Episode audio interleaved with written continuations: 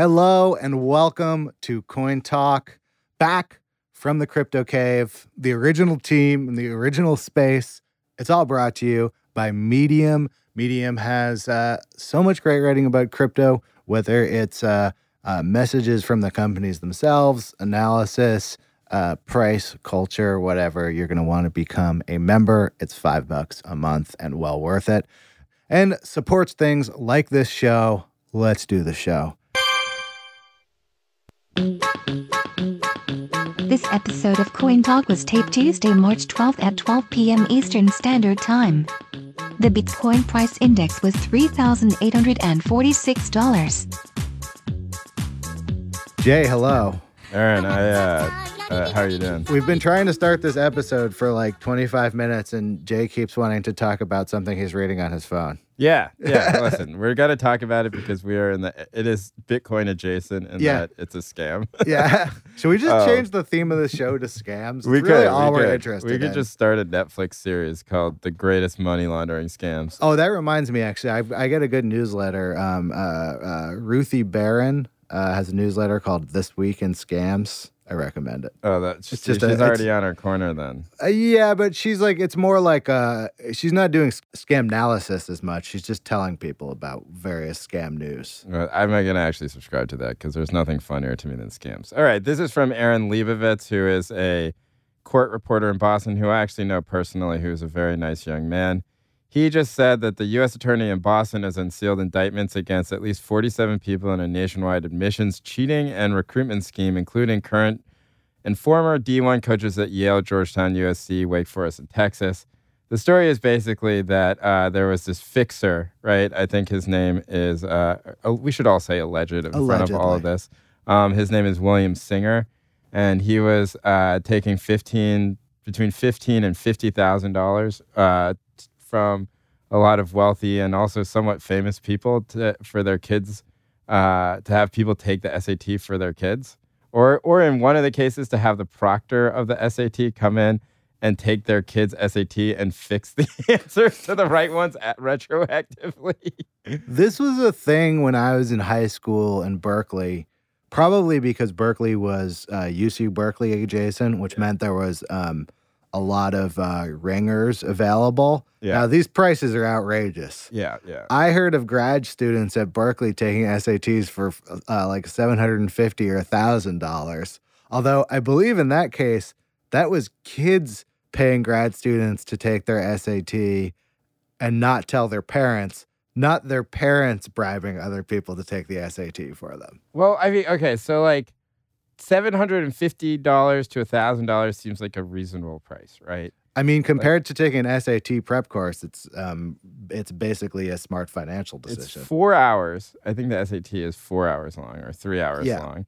So you're getting paid two hundred and fifty dollars an hour to sit and take a very easy test. Yeah. And like, what is the downside? The downside is that like you're basically committing like a misdemeanor, I would say, but probably one that's not prosecutable. I think it's very different when it's a celebrity parent trying to defraud a university rather than a kid trying to defraud a university. I'm very sympathetic to the kid. If you're going to get into to a league with Felicity Huffman to manipulate the admissions process, you need to be charging good money because that look, fifteen or seventy five thousand dollars to get your child into the university or choice is a bargain.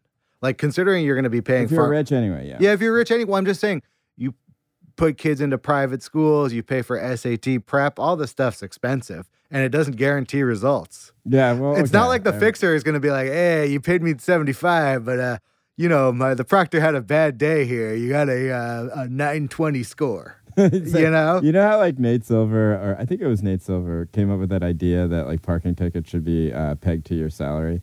And Yeah. so like people who have uh, Sliding scale. yeah, rich ticket. people should Yep. have to pay like four thousand dollars for a parking ticket. Yeah. I think that that's probably fair for this too, right? Like I I kind of agree with you that if it's like a student at Berkeley High who's facing a ton of pressure from his, his parents and he's like, "Oh my god, I've saved up like $750 from delivering pizzas and these practice SATs are going terrible." I'll just pay like my friend over there to take it for me. This being Berkeley High, it would be selling weed, not delivering pizzas. But Okay, yes, No, I'm not talking about myself. I was already a highly skilled SAT taker. I would say SAT taking is one of my like top five skills. Did you did you do any grift? Did you take any? No, no, no, no one. It's true. No one, no one offered to pay me to take their SATs. I'm going to tell you something that is uh, racially problematic, which is that the people that I know who faked their SATs, they actually checked IDs when I took SATs, Oh really? and it would be They probably do now. Asian too. students paying Asian grad students at UC Berkeley and giving them their ID. Oh, see, that's genius. That's Yeah, genius. But that's not like- racially problematic. That's that's like an oppressed group taking Yeah. advantage of yeah, the system. Yeah. What is the opposite of uh, pr- problematic? Advantomatic. it's all that's If- like a that's like a story of, of solidarity be- between people. Of I mean, it, yeah. The the if you're an 18 year old at Berkeley High of Asian descent, the amount of people who no one would balk at your ID being used, who are currently enrolled at UC Berkeley and probably have the capacity to score 1600, very high.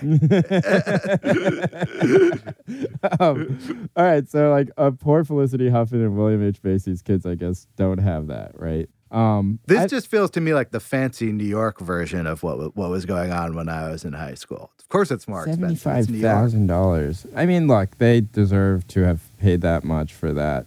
And uh, the best nugget out of this story, which I thought was hysterical, was that Lori Loughlin of Full House fame. She was Aunt Becky. Yeah, oh yeah. One of my first crushes as a child.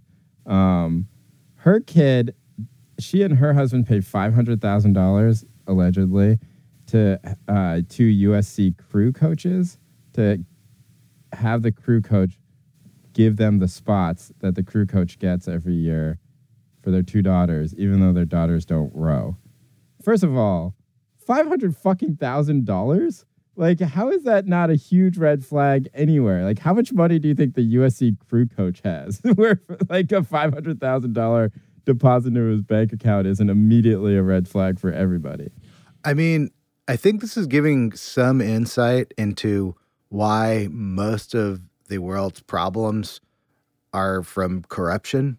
Like, this is like America, so we can like sit around like laughing about this. But like, this is basically how all business takes place in most of the world. Oh my god, yeah. I mean, like, If not, and and I'm, I don't think America's above it, but just this like crass, crude, like paying a crew coach kind of commerce. This is like no one like blinks in, in most of the world at, at this kind of thing. No, think. it is exactly how the entire country of Korea operates, basically, on the chaebol system, which is like, and for a while it had infiltrated athletics. And so, like, Korea was putting out these soccer teams that essentially were the equivalent of if it was like the U.S. national team was like Jeff Bezos' kid. That was like when um, Manny Pacquiao was playing on his own Philippines basketball team. yeah, exactly. but at least Manny came from nothing, you know? And is a Yeah, and he hero. is a pro Yeah, athlete. yeah, yeah. But this is yeah, yeah, exactly. Like he, He is good he at has something. some pedigree. For Yeah. that, but like, um, but like, if you and it was at least Manny. It wasn't Manny's kid. you Yeah, know? I mean, So- but many would be like, me and my kid are both like like the starting backcourt for yeah, this yeah, team. exactly. We're, the Splash Brothers. but um, like Manny's Manny for some reason Manny's corruption outside of his politics, which are deplorable. You know, like uh, there's something like kind of like charming about it because Yeah. it's so out in the open. But in Korea, like the entire business system runs off this type of stuff. And that's why, really, like you know, like if you read into the like a lot of the reasons why Korea had that huge, all those huge protests, Yeah. and impeach their president because their president essentially was like controlled by a shaman. It's like, you know, in this completely insane story. But the reality behind it is just like, how do you get a million people to show up about like a presidential scandal that she's being influenced by a shaman? Like, it's not that big of a deal. The reason why a million people show up is because those million people have been perpetually pissed off uh, by the system, you know, of, of corruption that was implemented essentially when the president's father was dictator of Korea for 30 years. And so, like, yes, the rest of the world does work on this type of corruption. In the United States, I think we also assume that like places like uh, Harvard and Stanford also run on these types of uh, corruption. Like you know, like Jared Kushner, for example, getting into Harvard because Sure. his dad like builds a building on campus. But it's still funny. It's like the most uh, perpetually funny thing for me when it comes up. Well, okay, wait. I want to talk about the shaman briefly, just while we're passing by. So my understanding was that that shaman who is controlling the president of Korea was also, in addition to their spiritual guidance, they were basically shaking down large Korean corporations for donations to her quasi charitable Okay, so there- ventures. There is a real uh, linkage here, which is like her daughter, the shaman's daughter, right? Yeah. Wanted to get into the top women's college. You know, like it's like if you made Wellesley a big school, it would be like that. It's very prestigious to go there. And I think she was like an equestrian rider, and she was not that good at equestrian. and so basically, she paid, uh, got her friend uh, and, you know, like uh, spiritual guidee, the president of the country, to get her daughter into that school. And that's what people were really pissed off about. And so there's this really interesting critique of people being like, oh, well, this was a class thing. My friend, who is a blogger under Ask Korean, like he was talking about how actually the thing that people were the maddest about was that she got into that college, you know? And so it's kind of like the upper middle class being rich at the super class, and it's not like the lower classes at all. So Well, yeah, we're we're making fun of these people who literally bribed crew coaches to their getting the kids in. We don't make fun of the um, you know uh, family offices that are endowing buildings to get their kids Exactly, in. Which, compared to that, the seventy five thousand dollars is a bargain. Five hundred thousand dollars is a huge bargain. bargain. People are paying, you know, basically endowment money to get their kids in here. And I think where your head logically goes when you hear about this is, well, if things like higher education and athletics become corrupted in this way, we won't really know like that we have the best people, right? Like Yeah. instead of the best people, like the richest, shadiest people will take uh, power.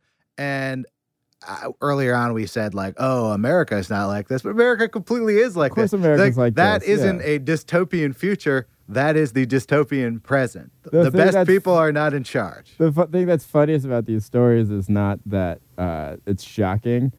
It's literally just that it's completely unshocking and it's Aunt Becky. And the most shocking thing to me is how Lori Loughlin has five hundred thousand dollars to spend on to, to spend on her daughters getting into USC of all places to like pretend to be on the fucking rowing team. I love that both rowing and equestrian are not real sports. They're just things that rich people do. Yeah. And rich people then were like, oh, I do dressage anyway. I want to be an Olympian. Yeah. Like, we should make this a real sport. And then a bunch of peasants got good at it. And now rich people have to bribe people to pretend that they're the best at equestrian without like actually putting in the like Wait, horse that, jumping work. true? Was like was equestrian like uh, dominated by peasants at some point? No, no, I'm saying now it's like probably like to become a top rider, you Oh, actually yeah, have to like train full time. I think at a certain point, like whoever was like winning dressage, dressage, dressage, Dressage, yeah. competitions was just like a rich guy with a dope horse. Oh yeah, for sure, for sure. Yeah, who had paid off the entire like uh, judging panel. I mean, like that. That's how it is in like so Dan Golden. And we can get off this in a second, but No, like, you know, like whole Dan, episode Dan on this Golden. Dan Golden, uh, who is a reporter at ProPublica, I believe, and who is a he he's the clearest thinker I think on this entire college admissions question. His solution for affirmative action was to basically just reduce some of the legacy spots at elite colleges, of which there's a shitload of legacy spots, but also to like stop allowing sports like lacrosse and field hockey and crew specifically to have spots. You know, just like why do you need help for kids who are on the crew team? You know, like it's all white people. Cross is very similar. You don't need to have an athletic bonus for these sports because like the school doesn't make any money from those sports. You know, like it is cool to see, I guess, kids rowing on the Charles River in Boston. You know, but like who fucking cares? They don't need like like uh, a they don't need help to get into Harvard, and you're basically taking the most privileged people on. Like at Bowdoin, we had a fucking sailing team. Like, like, what the fuck is that? Why do you need a sailing team? You know, you could have a sailing club. But like kids, I, I don't know if they help kids get in, but like it, you should not get an admissions bonus because you're like very good at like you know like jib control on like a on like a catamaran or something like these are all terms that I think are sailing related.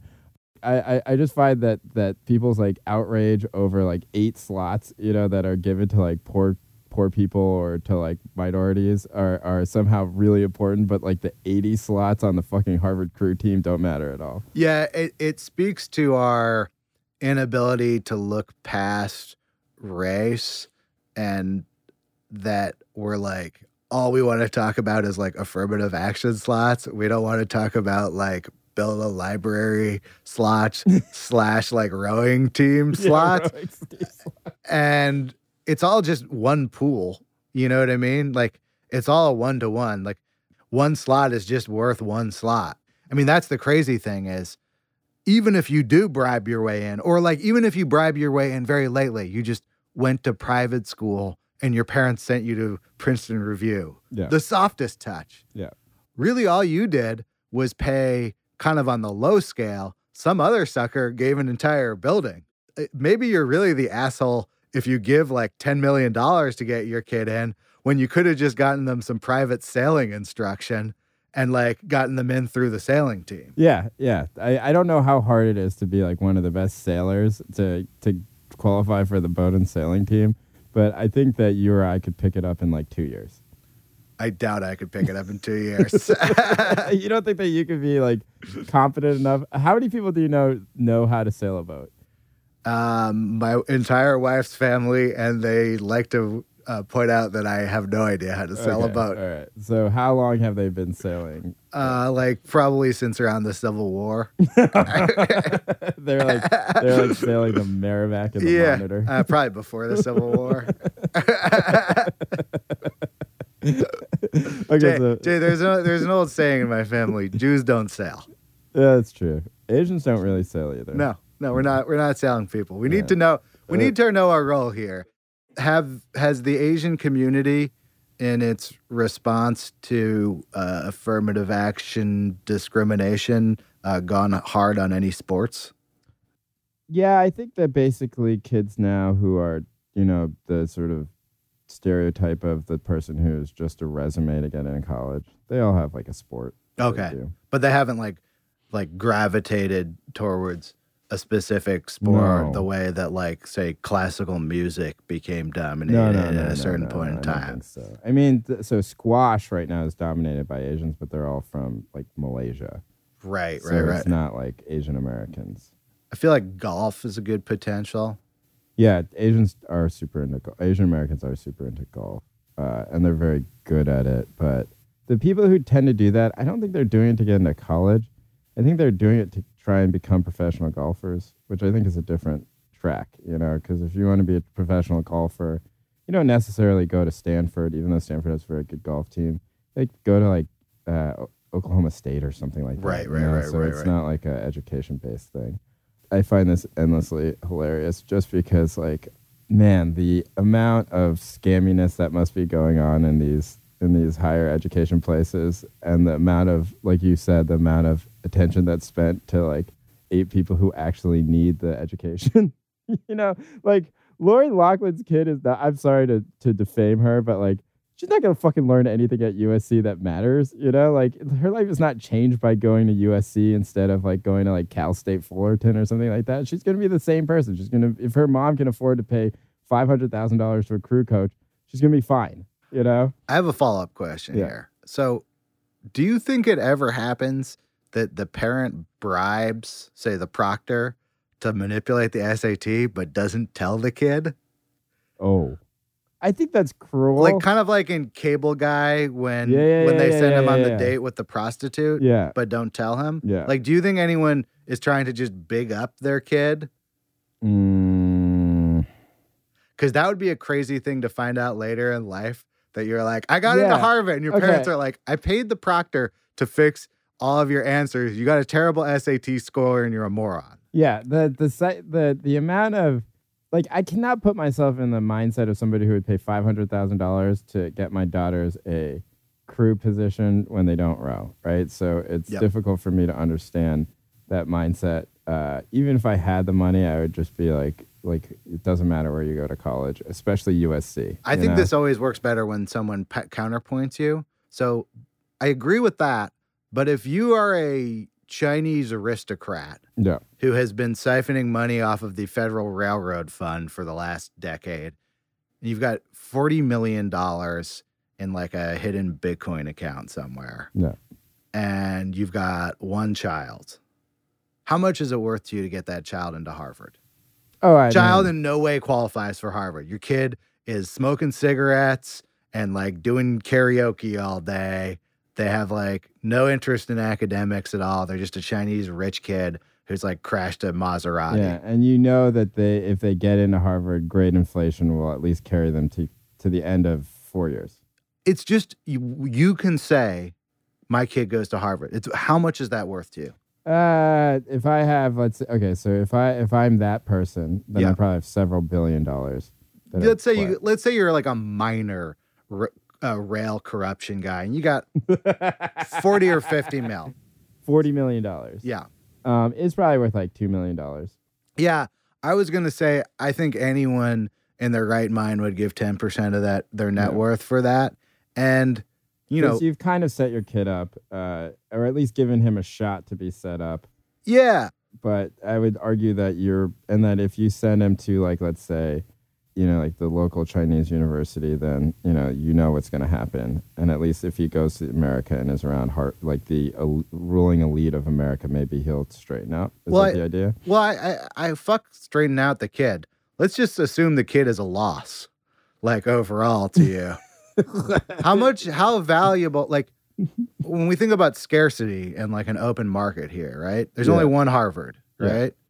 I'm not big upping Harvard here, by the way. I'm just saying, if you ask a, any anyone in Asia the name of a university, everyone knows the name of Harvard.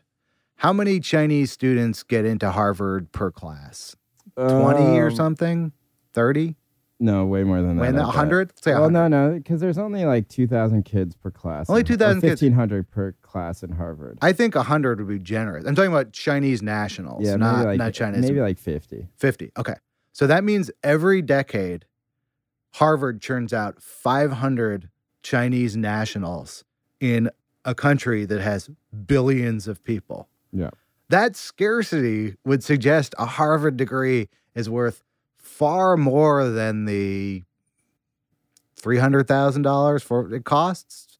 Yeah, It's probably worth, like, kid- 20 your million kid's on the fuck open up market. anyway, and you're a third tier rail corruption guy, so you just got to get your kid into the third tier rail rail cl- But corruption. all game. you've ever been trying to do for this kid is give them an advantage in life. To give to give a kid a Harvard degree um, that is okay, yeah, being well, I said- released at I a rate- two million, two million. yeah, being released at a rate of a a thousand per twenty years. So, like, that's like that's yeah. the the re, the million. emissions rate two million of go. of Harvard coin. I would go like uh, I go like uh, two million is like what like uh, five percent of my net worth. Yeah, I do that two million dollars.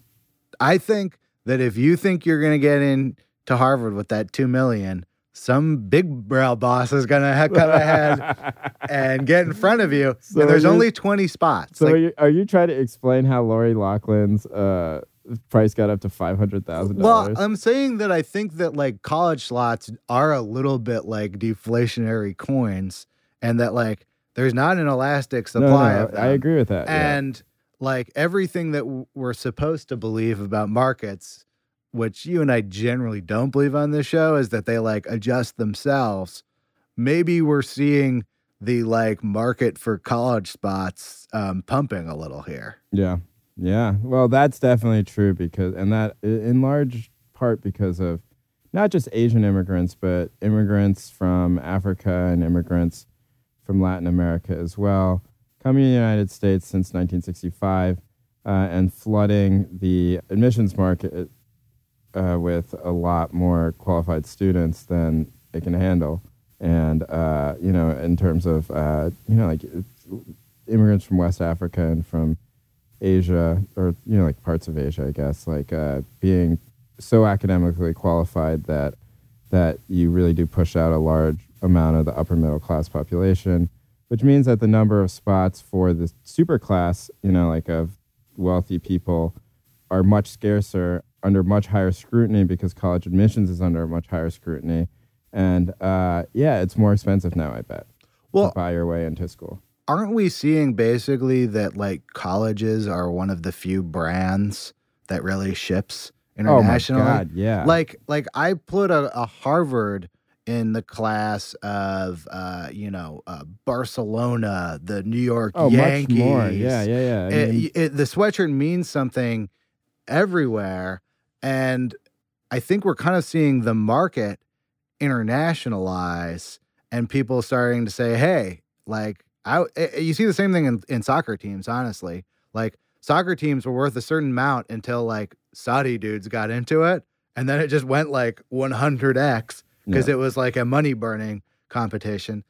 It seems probably like the end state for American higher education is some sort of like a brand portfolio well, that's what of that doing, kind. right? NYU has campuses all over the world. 100%. Like Abu Dhabi and in Paris, uh, in uh, Shanghai, and the tuitions to go to those schools are insane. And But- it's essentially just a brand dilution where like they take uh, graduate students or they take people who are you know are not working in the U.S. on a tenure track job and they just shuttle them out to to Abu Dhabi and they teach a class there, and you know like some oil baron's kid is spending a ton of money to go there. And that feels like the like um like Bitcoin Cash strategy, which is basically to like keep Endless forking forking, endlessly forking NYU until it's like, you know, 27 different NYUs. Yeah, yeah, yeah. Harvard goes the BTC route, which is keeping the scarcity of the 2,000 slots per class at Harvard. You can't go to like Harvard Beijing, yeah. right? You have to like come, and then theoretically, the value of those Harvard slots should keep going up. I think you and I, as cynics who grew up in America, are like, man, all these colleges are bullshit. I can't believe anyone would pay $75,000 to bribe their way into a crew team spot. Espe- Five hundred thousand, especially for a lot of these like shitcoin colleges, you know, that we know to be full of fuck ups. But internationally, it's like the same way, like we're willing to like buy some like what was the like Chinese Ethereum called? Ant or Neo, Neo, Neo, yeah. right? Me and you are like, yeah, give us a Neo bag. Whereas like Chinese people are like, oh, Neo's a shitcoin. Yeah, Like I think that people come here and they see these like brand name American universities and they're like, that's that's it. That's what But- we're looking but for. Lori Loughlin and those people are not like Chinese. they're not yeah. Chinese nationals. What I'm saying is they're driving up the market.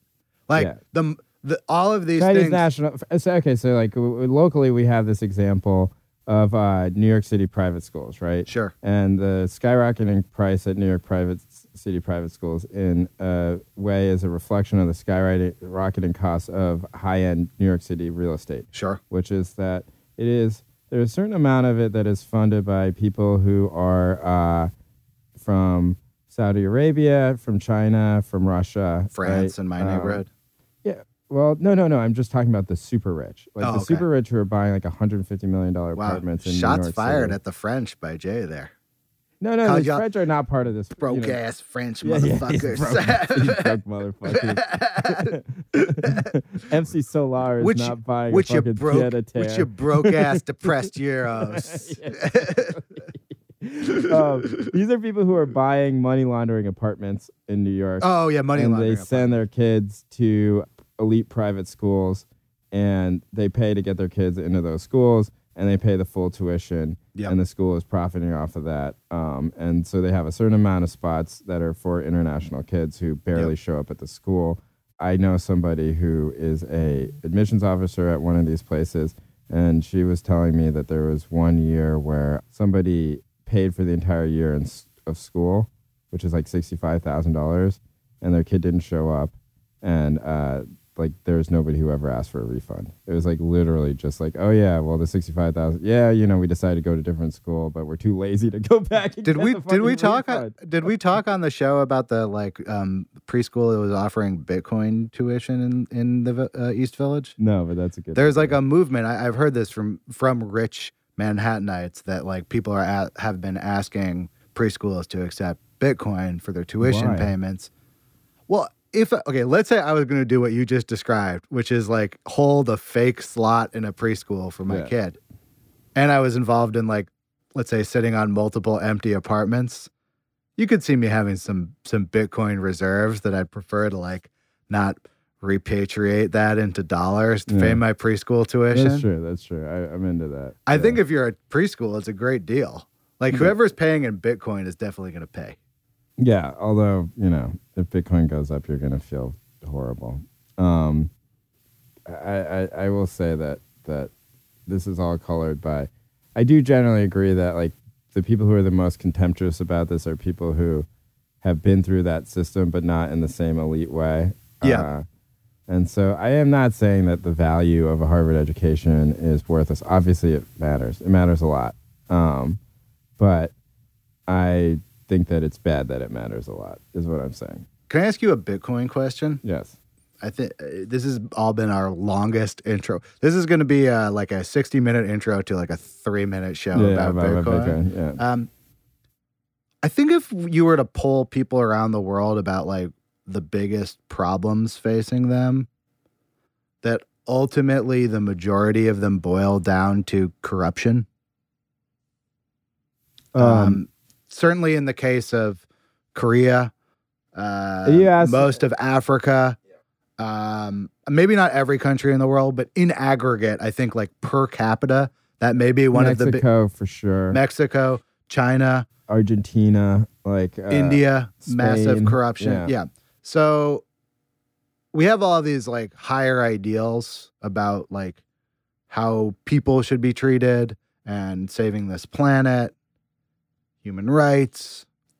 But really, if you boil down to like what stands in the way of those things, it's often corruption. Even Sure. in, in my environmental issues, like why are environmental laws not respected? Usually corruption. Someone's getting paid at its core. Do you think moving to a Bitcoin based system will increase or decrease the negative pull of corruption on this world? Hmm. All right, so we've now transitioned into the show. And I'm talking about a maximalist viewpoint in which not all of the money is Bitcoin, but like Bitcoin becomes a, a significant force in world commerce, um, which you can therefore assume that a lot of international big transfers, which are the source of the most valuable corruption, uh, will now be conducted in Bitcoin. Okay. Not in XRP. Well, I think that's a, that's an interesting question. Like, is that would that be an argument for an XRP or against an XRP or whatever? Like, Okay, but your que- but your question is much more philosophical and Yeah. it's not about. Or I have two questions. I, I think I have two answers. The first is more like uh, annoying and pragmatic, and I would say that the biggest problem with the idea of having a hyper Bitcoinization is that there's so much concentration in wealth uh, that exists already that uh, the world that would come out would be uh, inherently corrupt, right? Like there would be no way to avoid the massive concentrations of power in that system that already exist. And that those people are generally not the people that I want to run the world. And so you can call it corrupt or you can call them, you know, bad or whatever, but those are not the type of people who should run the world. But from a theoretical standpoint, right, the idea that you have this trustless form of money that, you know, theoretically is untraceable or harder to trace, that is more anonymous, that is deflationary in in its general terms, and that is uh, like I, I don't know if there would be less corruption, honestly, because I, I do think that like uh, what happens is like you know you have these like emergencies, etc. you know, and you need some flood of money to come in to help people, and in a Bitcoin situation, like you can't print that money, and you need to ask the people who have all the Bitcoin to give you the money, and they're not going to give you the money, you know? And so then what do you have? You just have mass starvation, you have ma- mass die offs. And like maybe that is not the si- same type of petty corruption that we're talking about, but I also think that it is. Well, it's a corruption of those higher ideals that we. yeah, described. yeah, yeah, yeah. So I don't, no, I don't think that that would lead to a world of less corruption. Um, I have two. I have two competing thoughts about it. My first thought is that it would increase corruption, right? Like, what's stopping corruption now? Basically, the rule of law and uh, some amount of good faith, right? Yeah. Like it's illegal to take bribes for many things. uh, also like regulation and, Yeah. and like enforcement to But a small extent. for the most part, we accept that we're not going to investigate the USC crew coach for corruption every year. We're not going to like audit his bank Yeah. accounts. We accept that most people are not acting in a corrupt manner and really only ask that like bankers, though not very much, um, maybe um, financial services companies are the only people where there's like uh, an assumption that everyone will be investigated for corruption and that corruption will be monitored Yeah. within the system. So when we actually do look into corruption, generally we follow the money, right? And with Bitcoin, at least if anonymity ever comes to it, it will be much harder to follow the money, I think Yep. both for uh, the IRS, for the FBI, whoever. And I think that's going to make it a lot harder to prevent corruption in many of the ways that we currently prevent corruption. So that would suggest that a Bitcoin future uh, will be more corrupt. However, we know that uh, bankers and financial service companies are really not prevented from doing very much. They're really barely audited. And when people lie, they often just pay a fine and don't go to jail, and it's all business as usual. So, in some ways, we live in a very corrupt system already that has the veneer of a lack of corruption. And we, we assume, oh, well, if someone did that, the bank would stop them or the government would stop them. I do wonder that if we shift the game theory and say, well, money's untraceable and anonymous and not government controlled, whether all of our sort of good faith assumptions about corruption go out the window and people become probably more paranoid, but also basically just act as if corruption could and will happen in everything and therefore organize their personal life, their voting and government, and their banking accordingly. Do you think That's, that's, sort of the trustless. do you think vision. that's particularly different than the relationship that the most of the world has though towards their government? Like what an assumption of a baseline of corruption. I- corruption. I think that's right. I mean, I, I think that one of the reasons that Bitcoin goes down easy in Venezuela, or for that matter, China or Korea, is that people already have a fairly cynical take on these things. And Bitcoin actually seems like a, a hedge to them or a tool to fight against these problems. So in Korea, the new narrative that is coming out about why Koreans went so crazy for Bitcoin, and I Yeah. think there was like a AP story about this, and uh, it tried to do a postmortem about it, and uh, the argument was one that I found to be sl- somewhat convincing, but not entirely convincing. And it said that what is going on is that because Korea has so has had so much corruption, because it's such a class bound society where like uh, um, rich people stay rich, poor people stay poor, and it extends all the way to like these ridiculous examples in the '80s where like you know like you, like even the best soccer players couldn't play on the national soccer team because there's some fucking rich kid's kid who got preference over it. This is essentially the the uh, sort of national character of of Koreans is is essentially just like all of our problems are immutable and intractable Yeah. and nothing can change. The Bitcoin gave them the belief that if they could buy into something that was completely outside of the Korean government, completely outside the chaebol system, completely outside of the won, Yep. you know, like the currency in Korea, that they could somehow compile wealth and empower themselves through cryptocurrencies. Now, we know, you and I know, that a lot of the activity in Korea was because of Chinese money laundering and because of other types of like money laundering operations. Yep. But that doesn't change the fact that like teens definitely were Oh. like mass trading Ethereum there. People And that- going buck wild. Yeah, yeah, and that people really were crypto crazy there. Yeah. Um, and I think that that like that idea is actually somewhat interesting to me because like uh, the lesson of it was that crypto was also corrupted, right, by p- price manipulation and all this type of stuff. Uh, but if it hadn't been, right, and like it's a big hadn't been because you you can always argue it is inevitable that it was. But if it hadn't been, then it is an interesting argument about empowerment against corruption. You know, it is it is, and like these pe- these people. Like I don't think they're all idiots, you know. I don't Like, think they're idiots at all. I, I think that they saw an opportunity to try and break out of a system that is essentially their parents suffered under, their grandparents suffered under, that they see no hope out of. and they they took a shot at it. Like, and the fact that they found this shot appealing, I think is a I think that that is a uh, credit to crypto.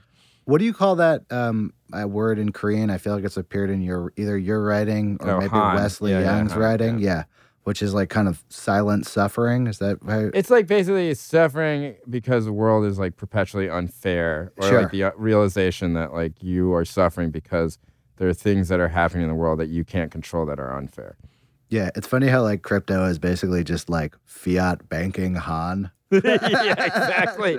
No, or like world, you know, like World Bank stuff. You Yeah, know, like it's like, uh, But so- but but I want to say I don't think those two ideas, the the Chinese money laundering and that, are incompatible. yeah, In fact, I can see them like like building on each other, which is the infrastructure all gets built out by money launderers, and then kids see that infrastructure and they're like, "Wow, not only is this an opportunity for me personally, but if this takes off, if we become the Bitcoin generation or the Ethereum generation, um, we will kick out the chaebols." yeah, yeah, yeah. we yeah. will change the country. And not only will I be fucking rich because I bought low, but also I'll live in a country in which I can use those riches to create like some sort of a new business and social structure outside of this corrupt uh, grandfather system. Yeah, and I remember like when you and I got into crypto, like one of the language, one of the ideas of like sort of egalitarianism or freedom was that like anyone can buy Bitcoin, you know, Yeah. and uh, anyone can sort of control their own wealth, and anyone can profit when Bitcoin goes up. Anyone can become a Bitcoin evangelist and get their friends to sign up, you know, and, Yeah. and spread the hype of it.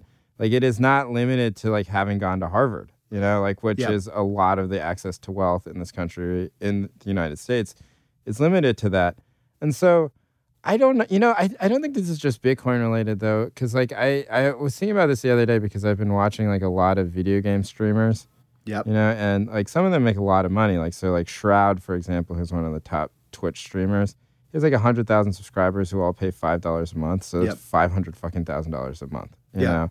And obviously Twitch takes some percentage of that or whatever. But like there's no overhead. He literally just sits in his apartment in front of his uh, or his house in front of his computer and plays video games all the time. There is a generation of people who I think who see somebody like Shroud and they basically say, I don't have to participate in the workforce. Like I don't have to participate in higher education. I don't have to participate in all these things that will lock me out because they're only the space of the elites. And they try and find different ways to do it. And I don't think that the number of those kids is going down. I think it's going way up, you know? I agree. I mean, and maybe where we differ is that I don't really feel that dream is dead now, either in America or Korea.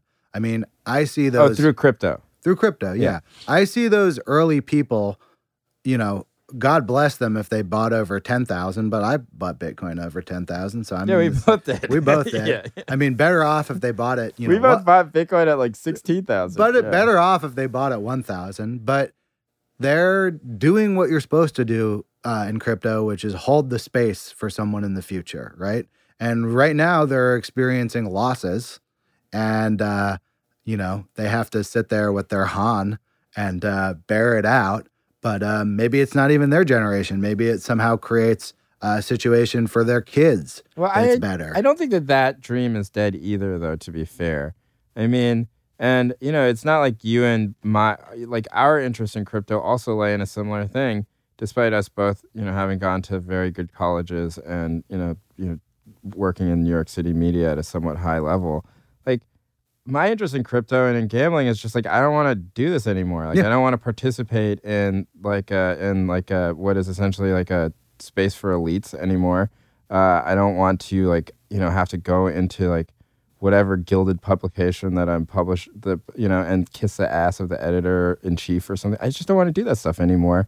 And so I was just like, well, if I make like five million dollars in crypto, I won't have to do it anymore. I'll just publish a blog on a paste bin and fucking tweet it out, you know? And like that's uh, I don't know. There's there's I think that that type of impulse scaled down to who you know whatever you are or scaled to whatever you are is essentially what a lot of people are feeling these days. And certainly what a lot of people were feeling in Korea, because in Korea, the situation is much more dire. It's not like, you know, they have like the longest work days in the world. You know, they work like 16 to 18 hours a day. They have no chance for for advancement. They live with their parents because housing is so scarce, and you're just like, who wants to fucking buy into that system? It's fucking awful. You know, like you live with your parents till you're 30 and get married, Yeah. and uh, you work all day long to help pay for like a, a Soviet style, like you know, like apartment. Like it sounds terrible. Well, I mean, I would note that that standard of living and that way of living is how most of the world lives. We're the exception. No, no, I them. agree, I agree. I mean, So, I don't like- know if that. I mean, Korea is probably uh, 16 to 18 hours is pretty wild, but like, I, I don't think that uh, a Chinese person would find that setup uh, unfamiliar. And the Bitcoin is an international phenomenon. For us, it's like kind of jokey. I don't have the exact same relationship with you do with media elitism. I'm more like just never really wanted a job, never really had Yeah, a yeah, job, exactly. like to spend time in my basement. And I think I'm kind of emblematic of a lot of people who get involved in crypto where you start being interested in it because you're the kind of person who likes to follow your own interests. And then you're like, oh, could I like have a job in this or whatever? Could I make some money from this? Um, that idea of autonomy, it's what drew me to the the internet originally. Like the reason I Oh, yeah, too, became for sure. interested in uh, making like apps and like web products, which is something I did for a little bit of my life, is because I was like, oh, this is some new thing where I can like do it in my basement and I can be like on a new wave. That's what got me interested in podcasting too. And I think a lot of people who find Bitcoin, whether it deserves to be described that way or not, it certainly makes people feel that way, at least at the outset.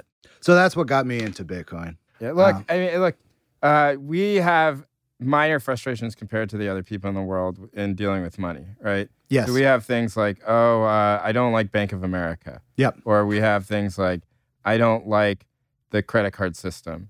or Um, I don't like my job, so I'm going to be like a freelance. yeah, yeah. But we also have greater questions, right? Like, I don't agree with the way that student loans are done in this country. Like, I think they're horrible. yeah. You know, like I don't agree with the way that that the income inequality in this country and the way that like uh like the corporate tax structure works. Like I don't agree with the fact that antitrust laws are just like fl- completely ignored. All those things are real. Like they're much bigger critiques and having some reason to opt out of that system is like it, it's still appealing, you know. And and I'm not just talking about myself, you know. Yep. Like I'm I'm talking about pretty much everybody. I think has so, some level of frustration like that. That is actually a macro level concern. That isn't just like oh well the li- lines at Bank of America are always long and the tellers are rude, you know. Yeah. And all those people I think found Bitcoin interesting for those reasons, even here in the United States, which is why like you know tens of millions of people downloaded the Coinbase app in some way. Like maybe it was only 10% and the other 90% was just like, hey, maybe I can double my money on this. It'll be fun. But like at least 10% was that, don't you think? I don't think it even really matters like why you originally thought you were doing it. People like we've already learned this from like how people vote in this country that like people are driven by like weird like emotions and uh, appearances and um I just think that when people started first going on the internet, they didn't know why they were going on the internet. Maybe they were like going on because they were like, I heard that uh, Bat Batman has a website.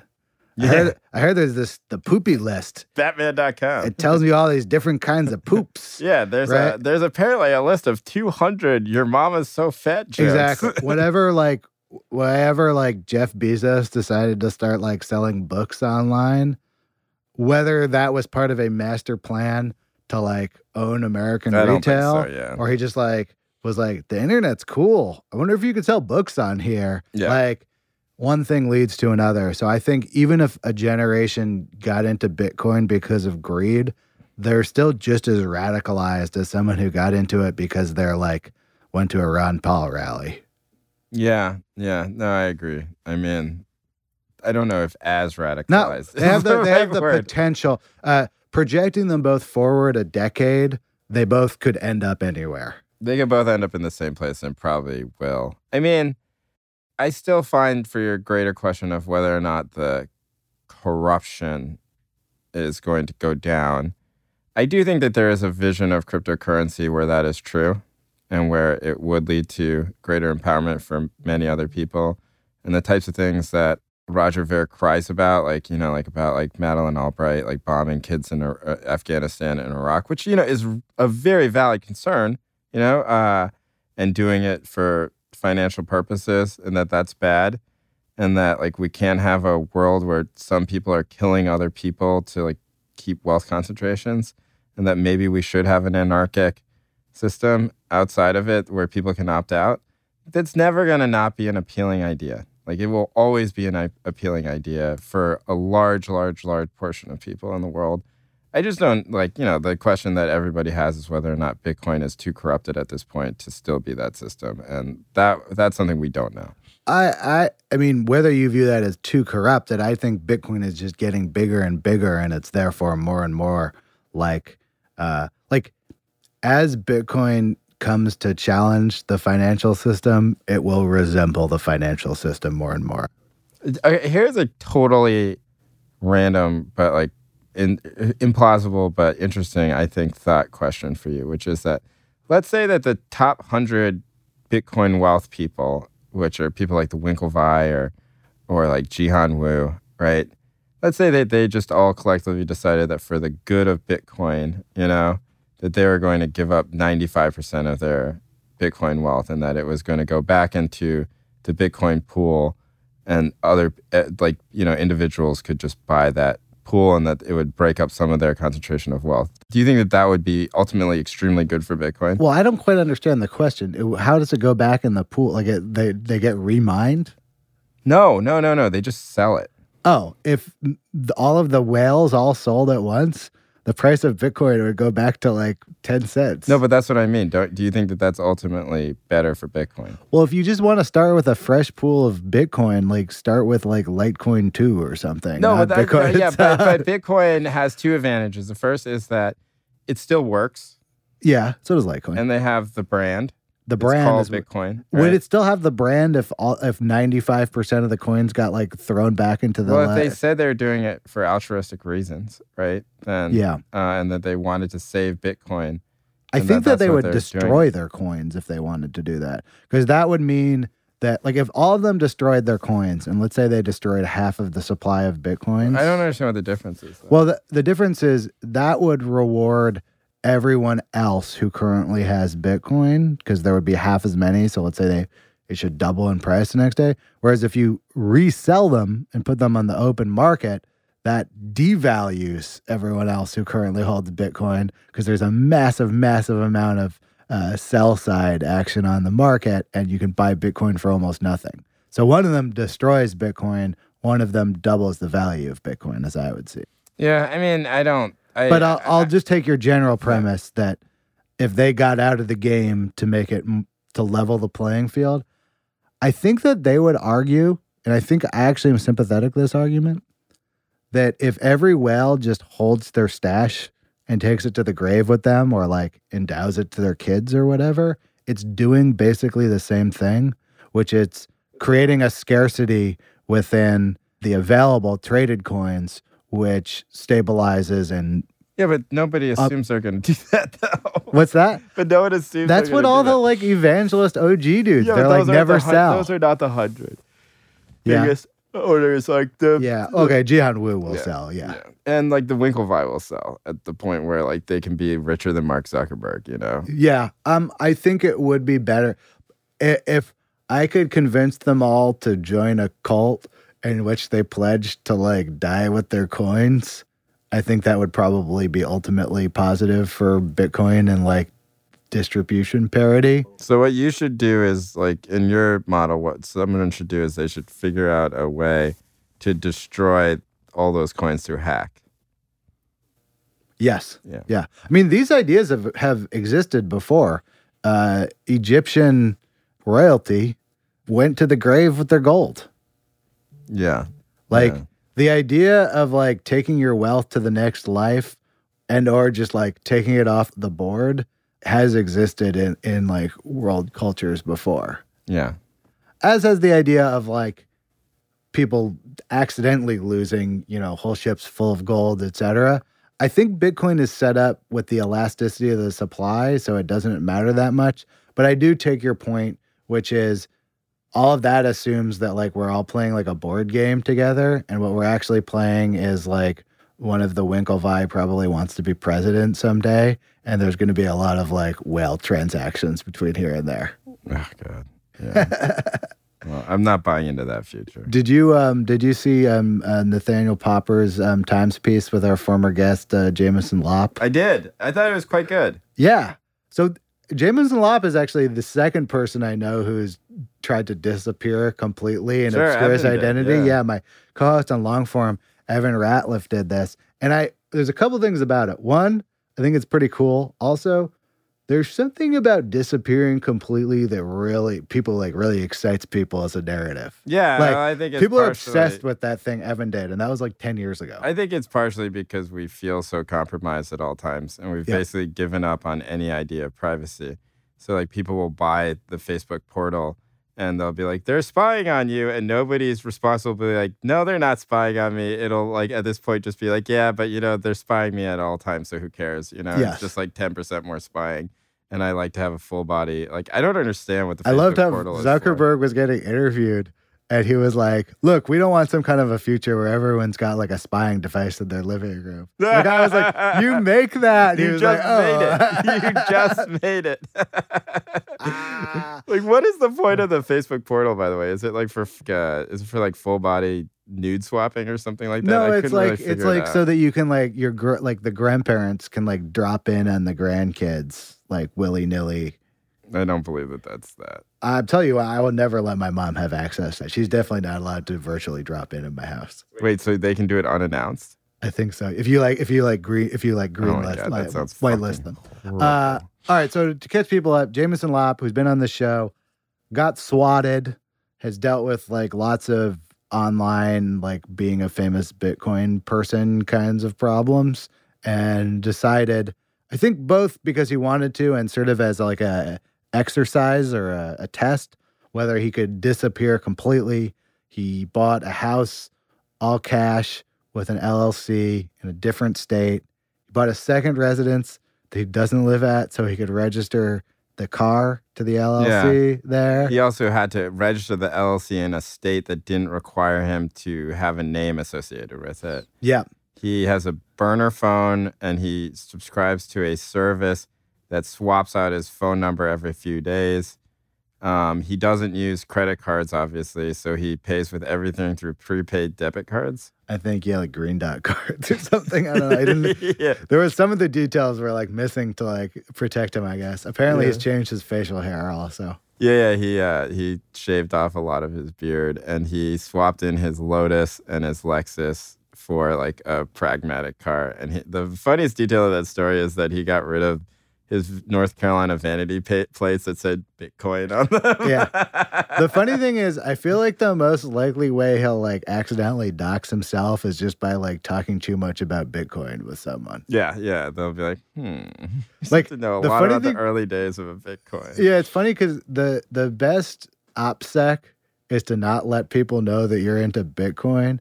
But if there's one thing that's universally true of the people who got a bunch of Bitcoin early and are rich is that they love to talk about Bitcoin. Oh yeah, yeah, yeah. The uh, yeah, be like, "Hello, nice neighbor at my local watering hole. Yeah. Have you? What do you know about cryptocurrency?" Like one of these people who like changes their identity is going to get caught by like going back to a Bitcoin meetup that they previously went under their previous identity. Like that guy from Quadriga. Yeah, yeah. He's going to be at the like Vancouver Bitcoin meetup and they're going to be like, didn't you die in India? I thought you were. Dead.